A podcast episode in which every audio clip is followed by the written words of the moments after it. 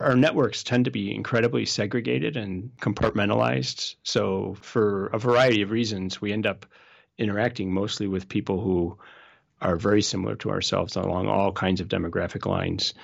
And so that means if you want to spread something widely, especially something where it's not easy to communicate, that it takes deeper kinds of communication, that means not only reaching out directly through your own friends and, and family, but reaching out more broadly and putting yourself in situations that you normally wouldn't be in and talking to groups that you normally wouldn't talk to.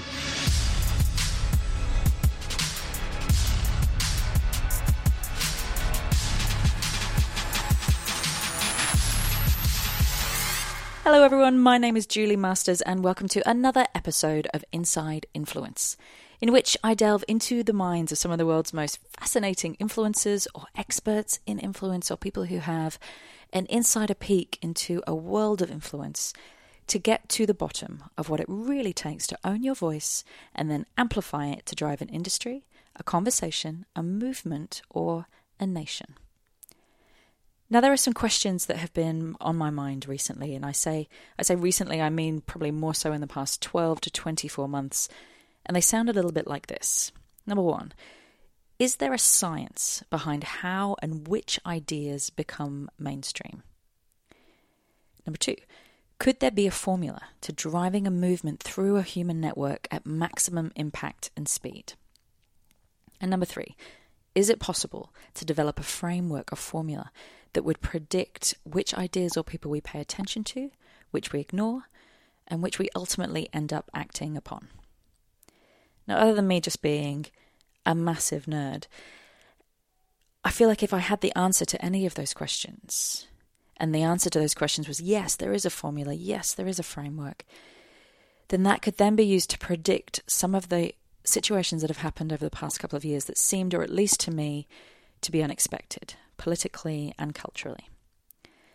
So essentially, the question is this Is there something predictable here that I am missing when it comes to who and what ideas gain influence? Now, my next guest has dedicated a career to, among many other things, understanding these questions, understanding the science behind these questions, the science of human networks in particular, decoding how our position in these networks impacts the most important decisions of our lives. So, why, why is that vital to the question of influence? Why this topic? Well, within our networks, where we sit in our networks specifically, writes the story of pretty much every choice we make. Traditionally, these networks were the people we grew up with, the people we worshipped with, the people we worked with. However, now and perhaps most influentially, they are the people, groups, and platforms we spend our digital lives interacting with online.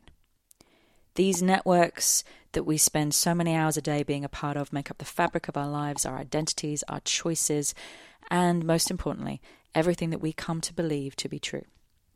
And yet, amazingly, when I looked into this topic, because it has been on my mind, when I looked into this topic, very little is known about the science of human networks. In particular, how ideas spread from one part of a network to another, which is why I was so excited when my next guest released his book. In fact, he released the book, about three people sent the book to me to read, just probably to shut me up. And as soon as I got my grubby little hands on it, I knew I had to get him on the show. Matthew O. Jackson. Matthew is the author of The Human Network how your social position determines your power, your beliefs, and behaviors. He is a professor of economics at Stanford University, an external faculty member at the Santa Fe Institute, and a senior fellow at the Canadian Institute for Advanced Research. He is also a member of the National Academy of Sciences, a fellow of the American Academy of Arts and Sciences, and a former Guggenheim Fellow. Having reached more than a million students via his popular online courses on social and economic networks, not to mention network theory. He is the primary brain in this area at the moment on the planet. In today's conversation, Matthew and I unpack the digital tipping point in human revolutions and all the major revolutions of our time, how, when, and why those ideas took hold. Why influence and popularity are distinctly different, and anybody that's heard me speak anywhere at any time will know that this is a big one for me.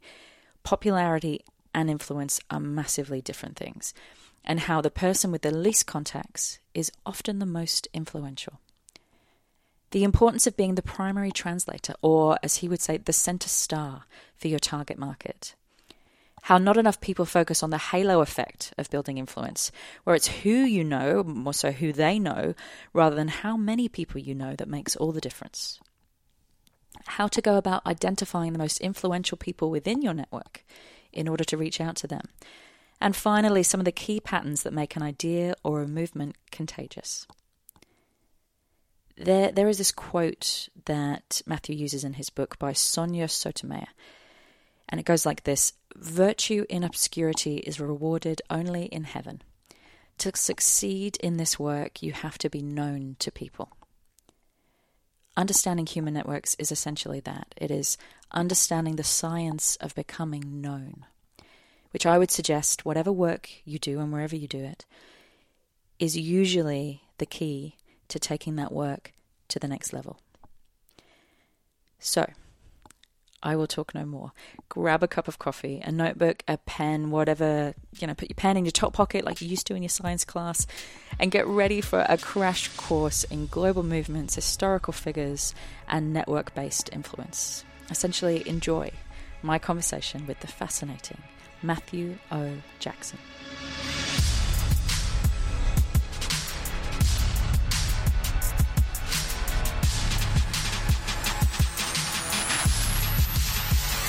Welcome to the podcast, Professor Matthew Jackson. Well, thank you for having me, Jewel. I want to I want to kick off this conversation the way that I would usually kick off most conversations, if not all, and that is to ask you whether you consider yourself to be an introvert or an extrovert. And I know for those that have a research background, that can often be, but then are required to talk about their research or go out there and spread the ideas behind their research. That can sometimes be a bit of a tricky tricky mix. Yes, yeah, indeed. Uh, I, socially, I'm definitely an introvert. I find it really difficult to meet new people and to talk to people. But professionally, I think I'm probably a bit more of an extrovert, especially when it comes to writing and and disseminating information in other ways. So it's it's easier to make contact when you're not face to face with a person. I'm nervous that way. And have you have you because I think that's something that a lot of people find. Is there anything that you've developed to overcome that? Because we were just talking, you just presented to you're in England at the moment, just presented to the Bank of England. I mean, that's a lot of people face to face staring at you who are possibly not in the best frame of mind right now with everything that's going on with Brexit.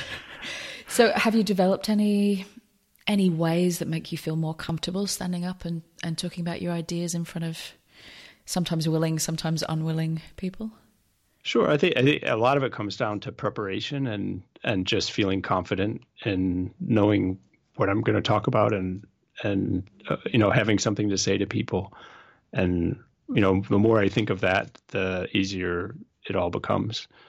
And the nervousness usually become, comes from wondering whether people are going to be interested in what you have to say but the more confident you are in what you have then I think it becomes easier. The, the more you the more you feel like you know your stuff. It definitely yeah exactly. It definitely gets a lot easier then.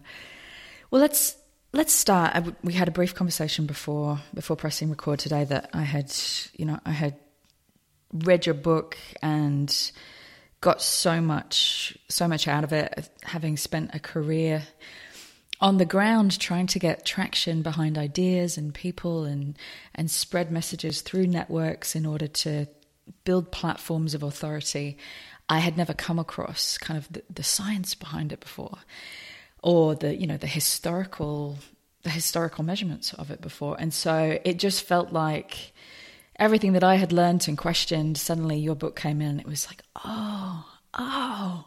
Oh, that that and I was texting a friend of mine who's building an app at the moment. So, bottom line, I just I got a lot out of it. And for anybody that's listening, the Human Network, check it, check it out.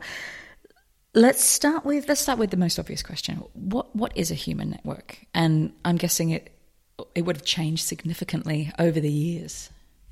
Sure, uh, and the you know the most basic form is just the people we interact with on a daily basis. You know, family, friends, and colleagues, acquaintances, and then it, it sort of goes out from there. Sometimes we're in touch with people all the time. There's other people that we keep keep in touch with by long distance. And as you're pointing out, it's changing all the time. It, it you know, it, it used to be that we could only interact with people who lived with us, and over the centuries, it's gotten to the point where we could interact by writing, then we could interact by telegraph or telephone, and now we can interact via the internet and, and a whole series of platforms. And so we're in constant touch with people. And that, that makes a huge difference in our lives in terms of well, who we can draw upon and, and who we can hear from and influence at any point in time.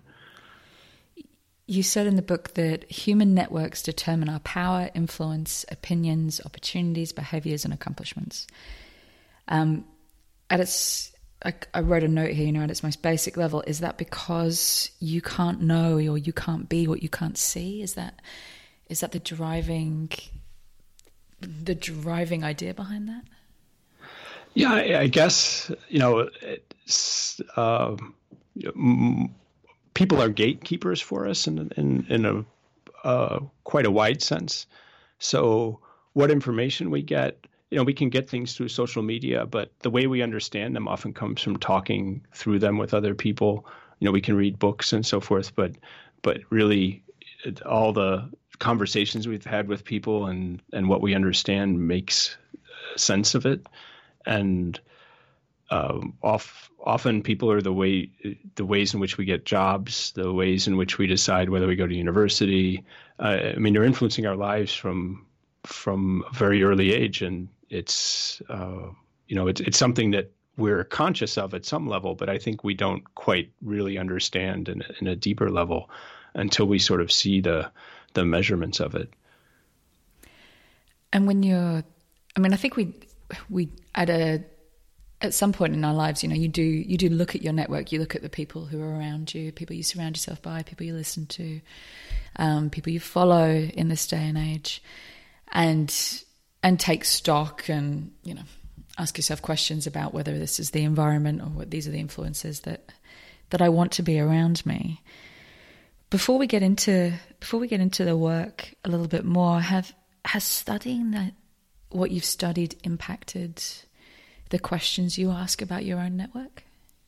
Oh yes, definitely, and and a lot of it is that I, I'm a lot more aware of the biases that I have and how I've come to have them, and just the you know the the limit the limited scope of of my network and and tried to put myself in positions where I have more access to information than I would have had naturally. And and just being aware of all the limitations and you know I, I change the way I talk to people. When they tell me something I'll ask them well where did you hear that? And how did you hear that? And and try to trace back information. So there, there's a lot of things that it's changed in terms of my awareness I think. You you use the um, the 2010 Tunisia revolution as an example of the the size scale and speed of human networks now. I mean I remember that. I remember and I remember thinking at the time and having conversations at the time about how iPhones specifically, the digital world had had really changed how revolutions can begin, the speed at which that they can take place, um, you know, what starts and stops a movement. Can you, was that a turning point? Yeah, I, I think it was. Uh, definitely a, a point at which the power of social media became really apparent and the reach of it.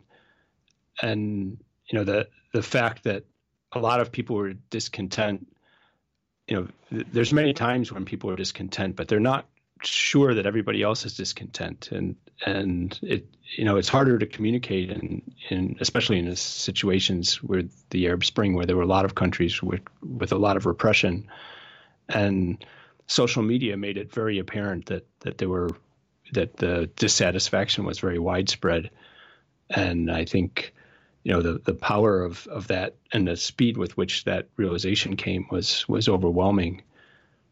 And it, you know it was a fascinating thing in many ways for social media in the sense that you know, early on, Twitter was very useful in, in terms of getting information out. But then when it came later on, when people wanted to actually organize and and uh, revolutions and demonstrations, then they moved more to Facebook. So you even got to see the the sort of differences in the different social platforms and and how well they were were organizing people and what their strengths and weaknesses were. I was actually just reading in the cafe this morning as I was grabbing my grabbing my coffee that Facebook have got in trouble on this side of the world again. Um, unfortunately, after everything that happened in Christchurch, um, which would be a few weeks ago at the time that we were recording this. Uh, and it's it's fascinating watching from the sidelines with with something like Facebook and thinking, you know, unfortunately they're trying to figure this out at the same time that we're trying to figure this out.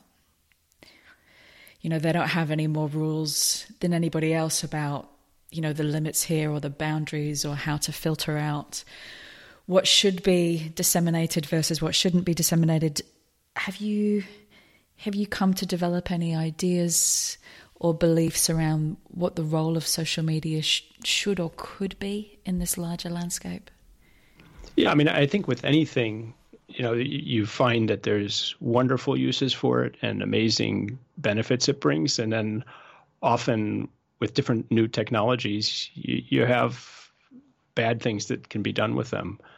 And some of those are ones where people are taking advantage of it, and other ones are just sort of side effects that you didn't realize it might have. And I think with the large social media platforms, we're getting both side effects that we didn't anticipate and also manipulations where people are taking advantage of the systems. And, you know, and, and I think you know the fascinating part about it is that it all gets back to the natural proclivities that we have. I mean, so you know, people like to find other people who have similar views and similar perspectives and similar backgrounds and and similar opinions about the world and and now it's so much easier to find other people via these kinds of platforms and and then form a, a group and and reinforce your own opinions and and that's very natural. And it can be wonderful in a lot of ways. Uh, you know, it, it can make you f- able to find other people who love painting or love, you know, cycling or whatever your hobby is.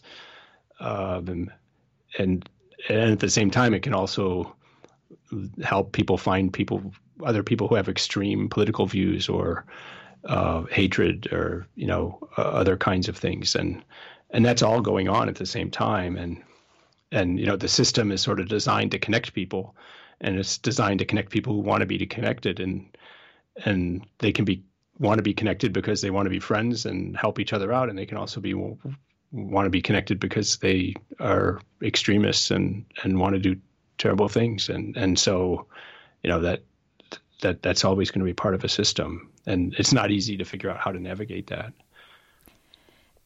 You know I, I had written down as a question you know what's the What's the urgency to understand this now from a from a general public standpoint, or anybody that wants to understand influence at a deeper level? And I think you you just touched on a bit of it there. That you know we understanding that the algorithms that dictate what we hear, who we hear from, the information that we receive, you know, they were built to help us connect with people who I would say agree with us, but connect with people who are like minded help draw towards us people that you know we would find interesting. But there is a dark side to that. You know, the, the some people have called it the the echo chamber of me. I know you yeah. talk about it in the book. Yes, yeah, yeah, it, certainly, and I, I think as you're pointing out, the the algorithms naturally try to connect you with other individuals who you know are, are are, similar in some ways and and that you know the algorithm itself is trying to engage people and make people happier and and get more activity on the platform. And as a byproduct of that then we end up with this kind of selectivity. And and i think you know one thing that so for instance you know finding friends through friends is something that's very common right? And if you look at most platforms um, say LinkedIn or Facebook or whatever platform, WeChat, et cetera, they'll often make suggestions for friends, and there's an algorithm behind that, and often it says, you know, you have so many friends in common. Don't you think this would be a great friend for you? And indeed, that means it's you know somebody who's very close in my social circle and somebody I should know. But at the same time, that means this is another person that's very much like the people I already know, probably, and it, you know that that sort of reinforces this kind of circle. It's it's not suggesting here's a random person around the world who has something really interesting to tell you. Uh, it, it's instead looking much more locally in in terms of my my or my sphere. But wouldn't that be interesting? You've just Facebook, if you're listening, wouldn't that be an, just an incredible idea to explore?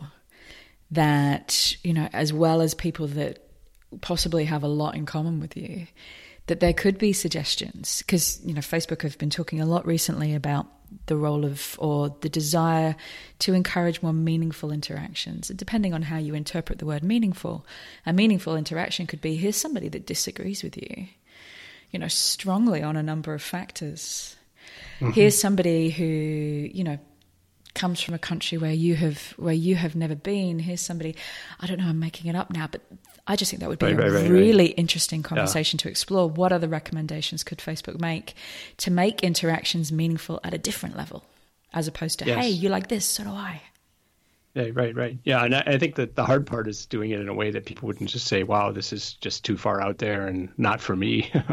so, you know, you, you have to do it in a way that somehow people really get something out of it, and that that's really tricky, especially with such a large world. But you know, I I, I find myself now since I've been studying this for a long time, I, I consult a lot of media and a lot of very different, huge range of media on any particular topic, and and you know, at first it was sort of. Uh, I don't know. I'd say sometimes I'd almost get angry at, at looking at something where I, I, thought something was terribly distorted, but now I look at it from a much more scientific perspective, and and each time I see a different story, I try and say, well, why are they writing it this way? What's different about the way that they're covering it than somebody else's? And and the more you look into it, the more you can begin to uncover, you know, where is the opinion in, in an article and where is the fact, and and you know why is it biased in a particular direction? And and you begin to get a much clearer picture i think of what's going on. So we can all do that and expose ourselves to more a variety of information and and try to make sense of of everything. And i think it's it's quite enlightening but it, it at first it you know it, it feels very strange and and it's very counter to our natural our natural tendencies. I think also we we have a natural tendency towards simplicity you know, you want to read something, take the information, internalize it, and then get on with your day, as opposed to, you know, spending time asking what, are, what you just mentioned, which are very critical questions or difficult questions, time consuming questions. Um, and I know I can be as guilty of that as anybody else. You read it and you're like, okay, great, got some information. Right, right. Move on. Um, and well, we're going to talk about this more in terms of the future of investigative journalism, but I think that's probably one of the the challenges that we're that we're hoping for sound bites. Yes, yeah, yeah, definitely. Let's let's. I want to start with the most basic building block when it comes to you know how human networks can be used to spread an idea or mobilize a, a large scale or large scale action. The size of your network, and I think this is a really important one to touch upon because I see that this particular question playing out in all different kinds of ways at the moment, you know, playing out amongst younger generations in terms of how many followers you have, how many people are, looking at you, playing out in the corporate world, you know, should we or should we not pay X amount of money to this person because they have X amount of followers. Now, in your book, you go back and you go back in history again, which which I love the fact that you go backwards and forwards um, from stories stories from now, stories years ago, and you use an example of Mahatma Gandhi, who mobilized tens of thousands of people to participate in the Salt March, Salt, Salt March, not March, in 1930. And that was a movement that then went on to inspire the work of Martin Luther King. So, w- the question you ask in telling that story is Did the influence they have just boil down to how many people they were able to reach? i.e., influence equals how many connections you have. Is is that is that a building block of influence? Is that a good place to start? How many people am I talking to? Um, yes, I mean it is the most basic one, and and often, you know, when we we judge people, uh, we, you know, eh, sort of try and gauge how many people are are they in touch with or can they influence, and it's it's a it's sort of the most natural starting point. Uh, I remember actually I did field work sometime, and I was in Africa some number of years ago, and somebody asked me how big a chief I was, and and they wanted to know literally how many people I controlled or were under me, and and I said, no, I, am not a, I'm a teacher. I, am not a chief. I, I, don't control anybody. And they were very, very disappointed. They wanted to know, you know, sort of, uh, but you know, it's, it's sort of a question of how many people we can reach. And if we just want to get information out in a very superficial level, then, then, you know, just counting people is a good starting point. But if we want something to really become viral or to move through a whole population, you know, then then we have to look a little deeper in terms of how well connected somebody is, because it's not just how many friends they have, but how influential those people are that really matter. And you you you talk about that. You talk about the difference between popularity and influence, which again I loved because I think they're two words that have become enmeshed, which mm-hmm. you know have very little have very little really to do to do with each other. And you you used an example of a microfinance company in southern India. Can you can you walk through walk through that story because I think it's an amazing example of the difference between the amount of people you know versus the quality of people that you know. Right, right. Yeah, it's a, it's a very good example, and it, it was a study uh, that I, I was doing with some colleagues where we were looking at how uh, to get information out among a, a population of people. And in, in this case, microfinance are are small, tiny loans to very poor people, and the bank wanted to be able to get them out. But these are people who are, and, and some of these villages were mostly illiterate and didn't have. It wasn't easy to reach them in other ways, so they had to get word out by word of mouth. And so what they did was try to go into each village and tell people that they thought would be influential and their idea of influential was to just find people that they thought would connect with a lot of other people. So they were looking for shopkeepers and and teachers and um, small group leaders, and they would go into a village and tell them about this microfinance program, and then hopefully they would hope that that that would spread the news to a lot of people. And you know what we did is we went in and we mapped out all the social networks in those villages. So we we were in 43 different villages, so we had a, a, a pretty wide set of villages, and then tried to find what characteristics it was about the people that they initially started with, the sort of initial seeds or or points where they injected the information into the villages. How did they matter in terms of getting the word out? And what what what were the characteristics of those people that really made it? And eh, surprisingly, just the raw number of po- of their friends, sort of the the most basic count of their popularity, didn't really matter at all.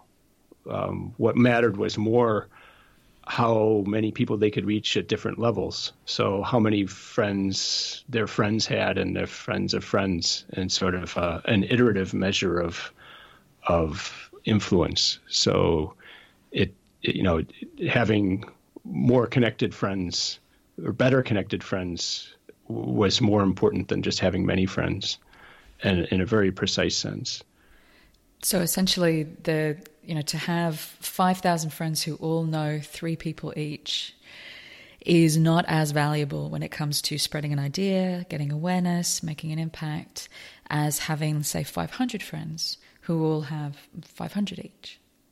Exactly, exactly, and and so and that, and that keeps multiplying out at different levels, and so you know what you really want is is that full spreading measure, not just the initial. You know, you can think of the you know having lots and lots of friends means I can get something out uh, at a very short radius at a very quick amount of you know short amount of time, but whether it's going to stick and actually you know permeate through the society, that's that's something that takes um, a much broader uh, position in the network in terms of being well connected and, and having connections that are well connected and so forth in exactly the way you're you're pointing out. It made me think. I don't know if you heard. There's a there was a tool called Klout. Did you have you heard of Klout? Uh, no, I haven't. No, it was a it was a tool that was quite big about a year or so ago, and it was basically a way you put in your you put in your social media URLs. Anybody that's checking it out right now, it, it doesn't exist anymore. You put in your social media URLs, and it came back with what was called a Klout score, which which it's believed to be a measure of your influence. It was a mark out of ten. I'm sorry, a mark out of 100 mm-hmm. and you were you know 50 out of 100 influential, you were 70 out of 100 influential, your Klout score. It got yeah. bought for purchased for the company itself got purchased for millions and millions of dollars. And then it was shut down because it started to it started to become really controversial for I think for some of the reasons that you were talking about. So companies were starting to use it as a recruitment tool to figure mm-hmm. out how well connected somebody is, which I actually think as a as a prediction we're going to, you know, as these tools become more sophisticated, we will probably see more of. But you know, people were literally losing work as a result of this, you know, tiny one out of 100, five out of 100, 95 out of 100 tool. right. And it didn't take into consideration um, the, the quality of your network. It didn't take into consideration the amount of people that you can call who will take your call, which, as we know, is sure, usually sure. a far higher degree of influence. Um, it really just took into consideration these numbers. And so, yeah, it was a huge controversy. Um, site gets shut down, and there hasn't really been anything else come in to replace it that I am aware of, anyway. Send me through anything that anybody knows of. What do you think that that's possible? Is it possible to create a tool that actually accurately um, can measure somebody's influence? Well, I, I think there's two parts to it. One one is that these kinds of measures are going to be very unidimensional, and as you're pointing out, you know, it depends on how trusted the person is and how charismatic they are and how well connected they are to these other individuals. And there, there's a whole series of different things that are going to be important in in determining somebody's influence. And beyond that, it depends a lot on the context. So there are certain contexts in which a person might be very influential, and another one which they might have no influence. And and so you know sort of trying to boil it down to one number it, it could be that the Klout number was very useful on some level but but you know starting to to hire or fire people based on that kind of number is, is you know would be like uh, yeah it's it's just silly um, in in terms of overweighting one attribute that that you know depends on a lot of other things in terms of its its usefulness I think I think it also speaks to the difficulty that a lot of companies, corporations that I you know that I speak to are having trying to work this stuff out. You know, trying to you know, do we pay an influencer because they have X amount of millions of followers? Well, you can purchase followers. It's not a it's not a signal of engagement. Do we how do we try and encourage our workforce to be more influential within their networks? Do their networks belong to them? Do their networks belong to us from a professional mm-hmm. standpoint? And that's why I think the work that you do is is so fascinating because it's a, a huge topic at the moment that people are really trying trying to navigate. And you've I think you said yourself in the book that it's something that the scientific community has studied, but you know, governments, corporations, and the general public still know very little about the impact of networks. What's the one thing that they should know in terms of its its usefulness from a measurement point of view? Should it be measured? Should it just be, you know, it's a it's a wild beast, leave it alone, focus on other things? Um, no, I mean, I oh, I guess there's things that come up that you know, for for instance, uh, understanding influence and and thinking of it in sort of this unidimensional way, I, I, think is is one thing that we begin to realize doesn't work when we start looking across different contexts. And so, for instance, as you were pointing out, you know, if we just think about popularity, um, you know, one example I talk about is Michael Jordan. You know, he, he's a person that was just immensely popular and ended up, you know, making much more money from selling shoes than he did from playing basketball, despite his incredible talent at playing basketball. and and that was because he just could reach a lot of people and was a role model in terms of his abilities. But he wouldn't be a person that you would necessarily want to sell insurance. You know he was a good person for selling basketball shoes. Um, but you know when it, when it comes to to looking at people who have the ability to influence somebody when the decisions are more complicated then you know you need somebody who's actually reaching people who uh, have reached themselves and are influential themselves. And now you need this kind of iterative definition and, it's no longer just a popularity count. And you know that's that's different from say a political context where in a political context i have to be a person who's a, a good broker or a person who can intermediate and bring other people together and so, depending on what context you're looking at, it can be a completely different measure of influence that we want to, we really want to gravitate towards.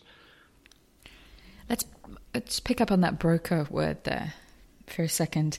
You talk in the book about your the center star principle, mm-hmm. and you said it's one of the most interesting measures from a power from a power perspective. Can you walk walk us through what is the center star principle? Yeah, I mean, I, I, there's a great example of the rise of the Medici in uh, in 15th century Florence, and that was a time where there were a whole series of different families who were struggling for power, uh, and the Medici were were not the wealthiest nor the the most politically powerful, and they were struggling against uh, a set of other families, the Strozzi and the Albizzi, and and you know it went back and forth. There were uh, are literally armed aggressions. And at one point, the Cosimo de' Medici, the family patriarch, was kicked out of Florence and banished. And you know, he had built a position where he was literally the center of a star uh, among other families that that were his friends and friends and and business partners and they also co-married so they they married off daughters and sons to other families and through these different relationships, he was able to actually unite and and raise a militia of other families. Um, because as a center of a star, it was almost like being a godfather, sort of an early an early incarnation of a godfather, um, being able to call on favors and bring these people together. Whereas the other families were sort of in a, you know, it, it, not at the center of a star, but more in a in a sort of a mesh. And none of them had the you know were really the critical person that everybody looked to to sort of unite and to control the group. And the medici when you look at the, the network position of them it was just so obvious how powerful they were compared to the others that were were were all redundant and none of them were the critical connector between the other people. And the medici thrived because of it is does that boil down um, the words that keep going through my head when you're talking about that is almost a favor bank. You know, the the amount of value, be it by marrying your daughter to a family or be by doing actual favors, you know, the Godfather principle, I will help you with this. Um, by brokering out value as frequently and as generously as you can within the circle of influence that you want to create that's the fastest way to, to develop this kind of center star principle where all roads kind of lead to you or through you in one way, shape, or form.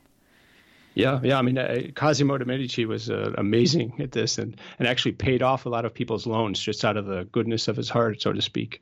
So he would just go in, and somebody would have debts, and they were in trouble, and he would just go and pay off the the debt or, or forgive the debt, and made a lot of you know lifelong friends that way and you know that that's something where he sort of built up. He he understood that that you needed allies and you needed people that you could call in for favors at, at some later time, and you know that that principle was was something that that I think you know it, it's hard to know whether you know historically whether he consciously did it and, and understood all the ramifications of it or whether it was just in his nature, but it, it certainly made a huge difference in their ability eventually to to really rally a, a group of of other families to help him. It's it's interesting. You just you know you've you've got the Medici's. How I mean, so long ago working that principle, and then you've got I mean Gary Gary Vaynerchuk wrote a book. I think it was back in 2013 called Jab Jab Jab Right Hook, which is basically exactly the same principle of business, mm-hmm. which is you give, you give, you give, you give, and then you've you have earned the right to ask for some kind of reciprocity, or you've earned the right to have some kind of influence. Um, so it hasn't changed. Hasn't changed yes, that yeah, much. Yeah, yeah. Now that value is just delivered often digitally, as opposed to, you know, in a small room at the back of a at the back of a tavern somewhere. Um, so we've talked about we've talked about size of network, and you know that's helpful when it comes to spreading initial awareness, but from a traction point of view, can be limited, just because it, it has a stopping point. And then we've we've talked about the the quality of your network, which is often having a smaller number of people, but who are highly influential themselves. And then we've talked about um, offering value to those people, so becoming the center star of that particular network. Something that wasn't something that wasn't in your book, and I'm interested to know if you've got any thoughts on it. Is that you know that all of that is centered around the road, you know, the road itself, the fastest path.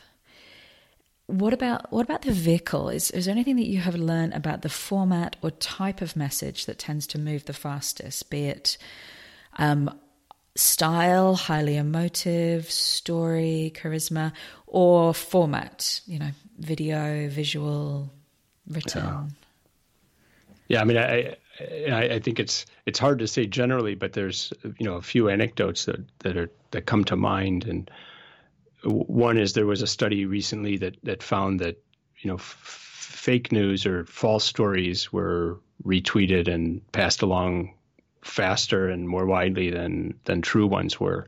And I think the lesson behind that isn't that you know people want to send fake news around as much as it is that things that surprise us or that we find interesting in some way are are more evocative than things that are just sort of oh yeah I, I knew that.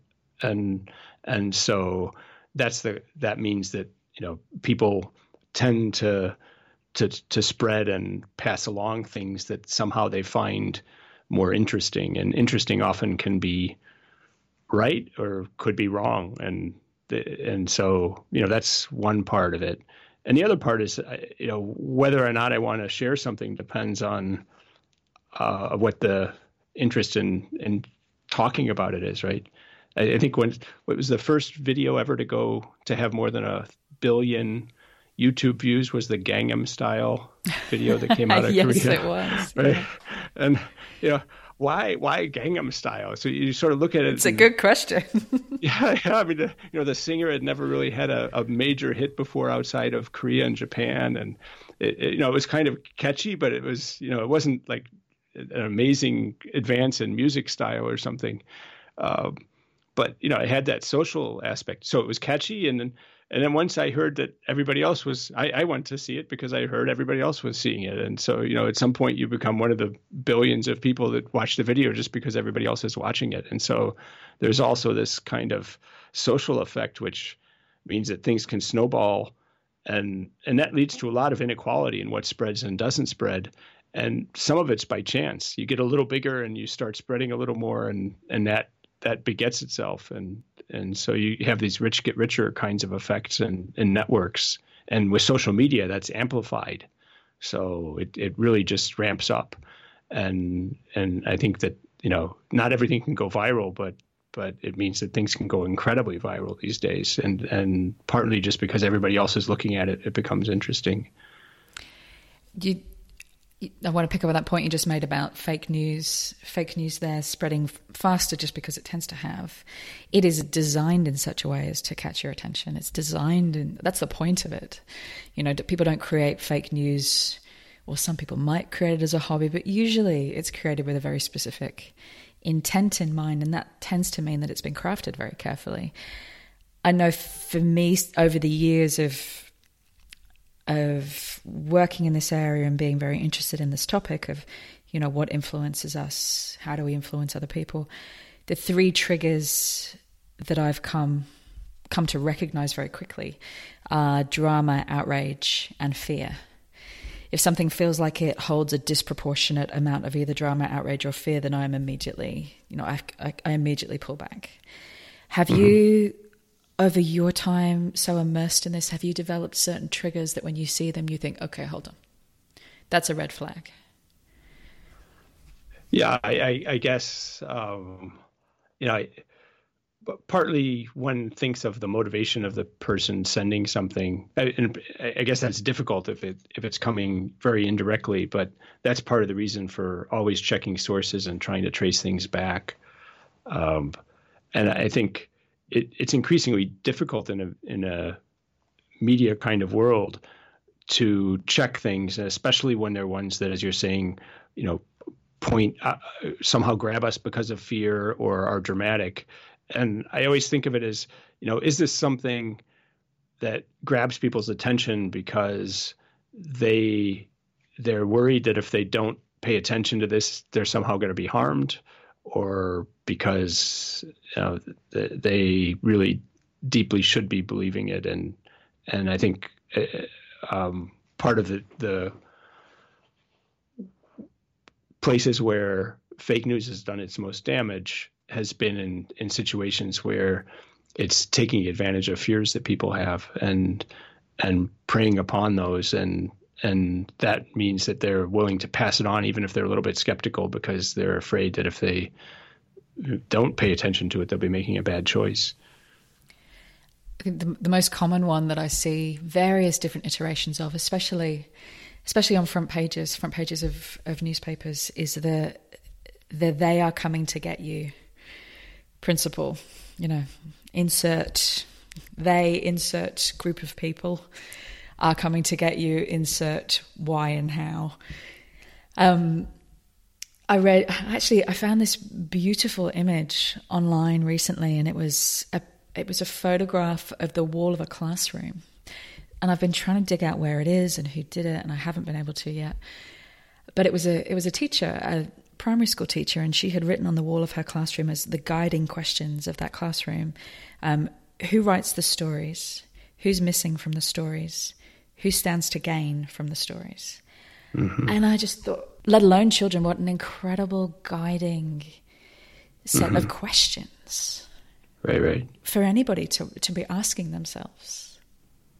Yes, yeah, yeah, and and tr- trying to trace back and really understand the origins of these things. You know, I, I always think that one of the most fascinating examples is the the um, first study on that that linked the MMR vaccine to autism.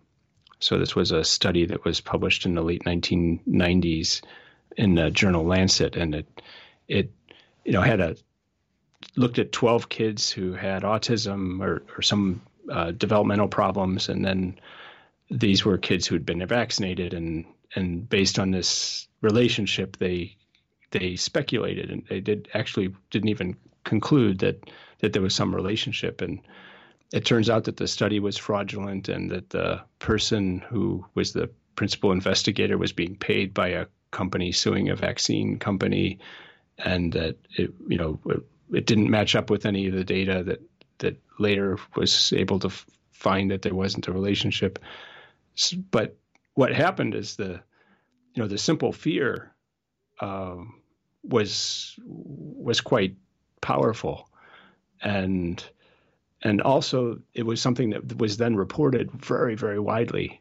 And i think as humans we have this really basic uh, I, I, wouldn't say a, problem but weakness in, in in terms that we're we don't realize it but we're influenced by how many times we hear things. So if if i hear things from five different sources even if they're all just re-reporting the same thing i count that as sort of five times that i've heard this that that must be you know that that's more convincing than if I heard it just once. And in a world where where news is spreading and coming through all these outlets at the same time, it becomes very easy to be over convinced of something, and and then you know that echo is still echoing around the world today, and and you know leading to a lot of measles problems and mumps problems. And again, you know, it doesn't. This isn't a question of of the validity of somebody's views. This is more this is more the question of how of getting really curious and critical on how we come to develop our views. how we come to internalize those views, turn them into a, a belief system. You know, and that example I love because, you know, yet again, it's an example of that. You know, they're coming to get you, they're out to get you, insert pharmaceutical companies. Um, which seems to be the most compelling message to us as tribal creatures, as creatures who are primarily wired to notice fear and threat above, you know, opportunity and curiosity for the sake of our very survival. Um, yeah, it, it, just fascinates me how that particular message is often used as the easiest way to get people's sure. attention, especially in politics. Yeah, oh, yeah, and and actually, and, and as you mentioned it with pharmaceutical companies, it also has some ring of truth to it because we know that they they take advantage of us in other ways. And yeah, with, and know, that's so, where, yeah. and that's where it gets harder, doesn't it? Because you you know going back to what you were saying at the beginning of this conversation, you know. To get critical about something is difficult because we want a simple answer. Either they are or they are not out to get me. Right. Are right, they right, or are they not? Yes. And yeah, you know the answer's not that. The answer's not that easy. Yeah. Um, I loved I loved a quote you used in the book. Uh, it said, "Virtue in obscurity is rewarded only in heaven. To succeed in this work, you have to be known to people." And that was um, Sonia Sotomayor. Yes, yeah. It, it it got me thinking. If you if you were trying to spread an idea, you know, if I gave you a challenge today, and I said, "Okay, I want you to pick an idea, pick a product, um, pick a conversation, something you you wanted to drive at maximum speed and impact. What would you focus on first? Where like where would you start based on everything you now understand about networks and movements? Yeah, I, I think that there's two things. One is that you know our, our networks tend to be incredibly segregated and and compartmentalized. So for for a variety of reasons, we end up interacting mostly with people who are very similar to ourselves along all kinds of demographic lines. And so that means if you want to spread something widely, especially something where it's not easy to communicate, that it takes you know deeper kinds of communication. That means not only reaching out directly through your own friends and and family, but reaching out more broadly and putting yourself in in situations that you normally wouldn't be in and talking to groups that you normally wouldn't talk to. And and the second is to really know your listener and to to understand who it is you're communicating with and and what their motivations are and and you know of course to have something that that really matters to them and then try to explain why it matters to them and and you know as plainly as you can um, and I think you know those two things would be the ones that that I, I, think of as most primary. Is there is there a case study or an example from your from your studies where you think it, it's almost like it's a textbook? It's a textbook how to. It's a textbook um, golden rules of spreading an idea or or moving something. I mean, people often cite the Me Too movement. That's just very recent and very fresh in everybody's minds. Yeah. Um, I mean, I, it's hard to think of one example that sort of captures everything. The the study where we were talking about before with the microfinance made me very aware of how important these sort of splits in the networks were because they're, you know, these were Indian villages and they're heavily segregated along caste lines. And it turns out that if you don't get news out to different caste groups, then you know you, it can all just circulate within one small group inside a village. And even though these are you know small villages of only a thousand people, uh, it, they can be split into three or four groups that basically don't communicate with each other. And and so understanding that kind of segmentation in a network is really important, and and that happens at all levels in our societies and it's not by ca- just by caste or race or whatever. It's it, it's you know who's communicating with whom is it, it, it it's really uh, highly segmented, and so you really have to reach out across those group lines. Um, so almost looking at your target market and going, okay, what what are the what are the fractions within that target market, and what, who are the possible influencers who have the highest highest reach and highest quality reach within each fraction? Is right, that, right. Yeah. Yeah. And actually, we, we found something really fascinating. So, you know, at, at one level, if you're a researcher and you have a big picture of everybody's network, it's easy to find those people who are highly influential. You know, we can look in a network and see who's who's well positioned and who can talk to whom. But in a lot of situations, you don't have any information like that. And one thing we try we're trying to do is figure out well how do we identify these people without going around and and mapping out social networks everywhere because that becomes incredibly expensive and once you're talking to everybody and eliciting their networks you might as well just tell them directly. Um, so what what we found is just asking people was incredibly informative. So we could go into a village and ask people who who is it that's around you who's the best broadcaster of information if we wanted to get information out about something? And the people they told us were were turned out to be highly central and in fact even better than than our ability to predict who was going to be the best broadcasters because they were fact you know also aware of people's believability and their sociability and other kinds of things that we couldn't see just directly in terms of measuring networks. So yeah, it, it, just asking people was incredibly useful. I love I love that. Just just ask. I, yeah, yeah. You know, just uh, I mean, I get asked, asked that question a lot. You know, what kind of, in terms of, you know, going back to being the the center star, what kind of value can I can I add in my to my audience? What kind of questions should I be answering? What kind of problems do they have? How do I identify what they care about, what they don't care about? And and usually that's my answer. Just just ask. Yeah, like yeah. put together a focus group, um, incentivize in some way, make some phone calls, um, take them all out for lunch. I mean, just ask. That's as good a starting right. point as any. Yeah, and it and it's it, it, turns out that people are very good at sort of naming influential people. Uh, you know, want to find out who's the most influential in a company you, you, know, go around and ask a few people, and, and they'll be able to tell you. They will, they will always be able to tell you, because usually they've just spoken to them at the water cooler. So. right, right, right, exactly. Yeah, yes, indeed. Yeah. Um, so I just want to quickly circle back to, you know, we've talked about how to build and use a network to influence, and just circling back again as to how our influence, how our networks influence us, because I believe it's such a it is such a massive question that we need to get our heads around as a general population, as, at a societal level, because how we are being influenced at the moment is moving so much faster than our willingness to look at it or the time that we're able or willing to spend to look at it. Not, and yet, 93% of all of our decisions, um, purchasing choices, opinions, voting, um, voting decisions, are now impacted by our networks, by what we read, what we see, who we follow.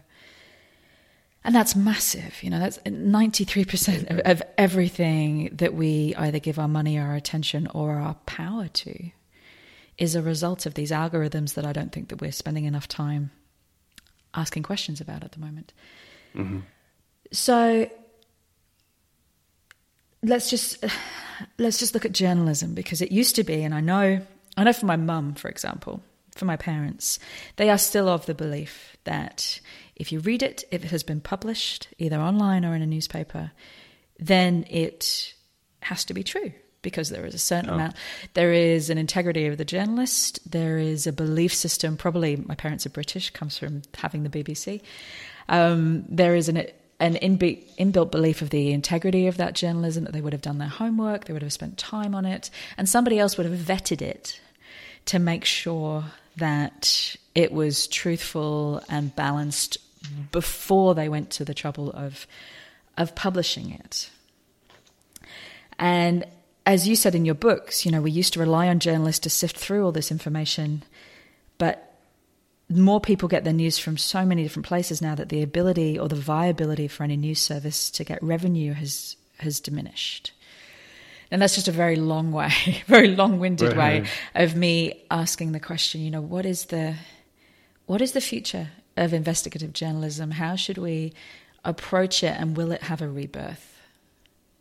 Yeah, it's it's amazing actually. I think, you know, so the I, I think of the internet as having sort of given everybody in the world a microphone and at the same time and and that means that now we become increasingly reliant on things to filter that out because you you know if you're living listening to seven billion voices you know screaming at you at the same time it, it gets a bit overwhelming and it's not quite that many but you know there's lots of information coming and and somehow the internet then has to filter and and find what we like and what we want to hear and that has the biases we were talking about before but it also has another fact factor which is that uh, things get reposted and repackaged very quickly.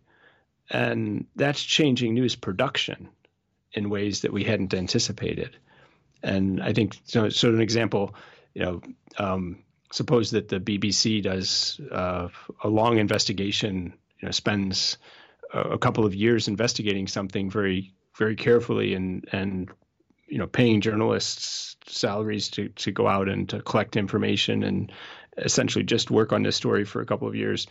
They publish something, and within minutes, it can be repackaged by all kinds of other news sources saying, as reported by the BBC, and then more or less quoting the whole story. And so there's no advantage to no advantage to breaking that story anymore because you know exactly, you don't get to hold yeah. on to it. Yeah, it used to be news cycles, right? The news cycle was it was a day you had a day advance, and somehow if you built a reputation for being the first news source to always have the most current news and so forth, you know that was what was critical, and so you built reputations for having great journalists and and breaking stories, and now that advantage is really diminished, and that that that means that there's you know just less and less of an incentive to go out and and to to to pay the money, and it's harder to you know to to survive that way. And um, you know, news staffs are down dramatically. So when you look at uh, news staffs of newspapers, they're they've dropped almost by a factor of a half. Um, and and it, it's not clear that it's being made up in some other way. So the internet's great at, at giving us quick information about things that are rather superficial and easy to see, but deep investigative journalism, it's not clear how that's going to be provided in the future. And, and you know that's one of the cornerstones of democracy, right? That we we really hope that that's the thing that that uncovers corruption or scandal. That and you know it, it'll still continue at a national level just because it's so important and there's an appetite for that that that you can earn a return on. But local politics, uh, that that's something where you know it, it could get very corrupt very rapidly. Yeah, you, I actually pulled a, another great quote from your book, which was from HBO's The Wire, which I just love. And it yeah. said, you know, it's going to be one of the greatest times to be a corrupt politician. Exactly, yeah. Uh, and, you know, the majority of us get the majority of our news and the majority of our information online now. And yet, only 8% of the income of the revenue of a lot of these news companies comes from from digital, and that just shows that they're yeah. they're trying to keep up with where we're getting our news. But right. but they haven't figured out how to monetize it for all the reasons you've just said. You know, we, we can't monetize yeah. it because we can't um, we don't get to hold on to the story, so we don't get any of the benefits. You know, we can't monetize it because you know we don't get enough eyeballs to sell enough advertising because there are so many sources of information now which just leads to cheaper and cheaper forms of reporting, which leads yeah. to, yeah, well, who knows where? Who knows? Right. Who knows where right. that leads? I was actually talking to a futurist recently, and he was saying that he believes that it leads to crowd crowd-funded journalism, where a journalist will say, "This is a story that I want to spend time on. It's going to cost me X amount to be able to investigate this. Um, who will fund me?" Mm-hmm. But then you go back to the same problem again, which is those with disproportionate amounts of income and influence get their stories investigated, whereas those that don't, don't. So I don't right, have, right. I don't have an answer. Yeah. Do you? Have you developed any kind of view? If you look five years, ten years into the future of what investigative I, can, I, will learn to say that word one day yeah. in my life. Investigative journalism, what it might look like. I, I, think the you know part of it is that that when you think about know, the internet, it's opened all kinds of questions about property rights and who owns what information, and and basically the you know historically we've always treated information as more or less free, and uh, you know there's you have to at least quote somebody, so there's some copyright protection, but it as long as you say, you know, that the BBC reported and then just put quotation marks around it, um, basically you can take everything that they invested in and then just make it your own. And and I think that's sort of the the the point that we haven't come to grips with is now the the technology means that things can be rebroadcast and repackaged so quickly that we have to figure out a way to deal with that. And I, I don't know exactly what the answer will be, but I think you know that somehow the legal structure around information and around the way the internet works hasn't caught up with the technology. We're, we're still in a, a 19th century, not, a, not even a 20th century, it's more of a 19th century legal system, and we're dealing with 21st century problems. Yeah, I'm trying to. yeah. I'm trying to think of of the solutions in my head, and, and I'm I'm drawing a blank. Uh, and I'm also the least qualified person. Yeah, to, I mean, I, I, think as it, I mean, as you pointed out, you know, crowdfunding is one way. Another way to do it would be to have it publicly funded. You know, literally to say, look, this this is a, a market that's not quite working the way we'd hope it would work, and so this is a place where we could subsidize and you know subsidize news services. Um, but then that that mixes politics with the you know with the people that are supposed to be investigating the politicians. So it's you know it's it's a tricky business. It's not easy. It's not, although that's an interesting idea. If if we decided that it was a pillar that we were that we believed to be sacred enough that we would, as a, a society, make a decision to collectively fund it. It would yeah. it would be interesting. Well, I'm going to my to my final question now, and I could literally talk to you, talk to you all day about this topic. If if I could give to you a stage and and a microphone, and in front of you I could put every single person that you would want to influence on this topic, what's the what's the one thing? What's the one thing you would want them to know? I, I, I think the main thing is to really be aware of how insular our networks are and to the extent to which we're really confined and how information gets to us and and which information gets to us. And just to be more and more active in seeking the sources and reaching out beyond those boundaries. And you know that's both in terms of personal on a personal level but also as a as a society, if we want to improve mobility, we want to help people reach out and and advance and and improve their lives. It, it's helping them reach out beyond the boundaries that that they're naturally constrained in, and and these constraints are just so powerful and so overwhelming that it's really vital for us to be aware of them and to try and counteract them. Well, Matt, thank you so much for being a part of the podcast. It's it was a pleasure reading the book, and it was an even greater pleasure being able to to dive into it with you.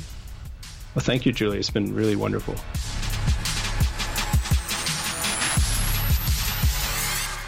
Thanks so much for listening. We really hope you enjoyed this episode and found tons and tons of useful ideas and insights for growing your own influence. Now, for those of you who want to take the next step in your influence journey, you want to take everything you have learned today and just ramp it up a notch, or you just want to learn more about the power of thought leadership when it comes to growing a business, an enterprise, or spreading an idea, there is now also a research paper that you can download from my website, juliemasters.com. Pop in your email address, it is free, we will not spam you, but it is jam packed full of all the ideas, tools, and case studies that I have come across in 10 years of doing this work. It's called the Influencer Code. It's not long, but it is full of value. So download it, keep it, share it, juice it for all it is worth. I hope that it makes a massive difference in your career or business. Thank you always to our producer, co founder, and the main brain, I'm not joking, behind the Inside Influence podcast, Lauren Kelly. In the words of Jerry Maguire, you complete me. And if you did enjoy the show, then we would love you to share this podcast and leave us a review on iTunes, Google Play, Stitcher, whatever your platform of choice happens to be. And don't forget to subscribe to make sure that you never miss an interview.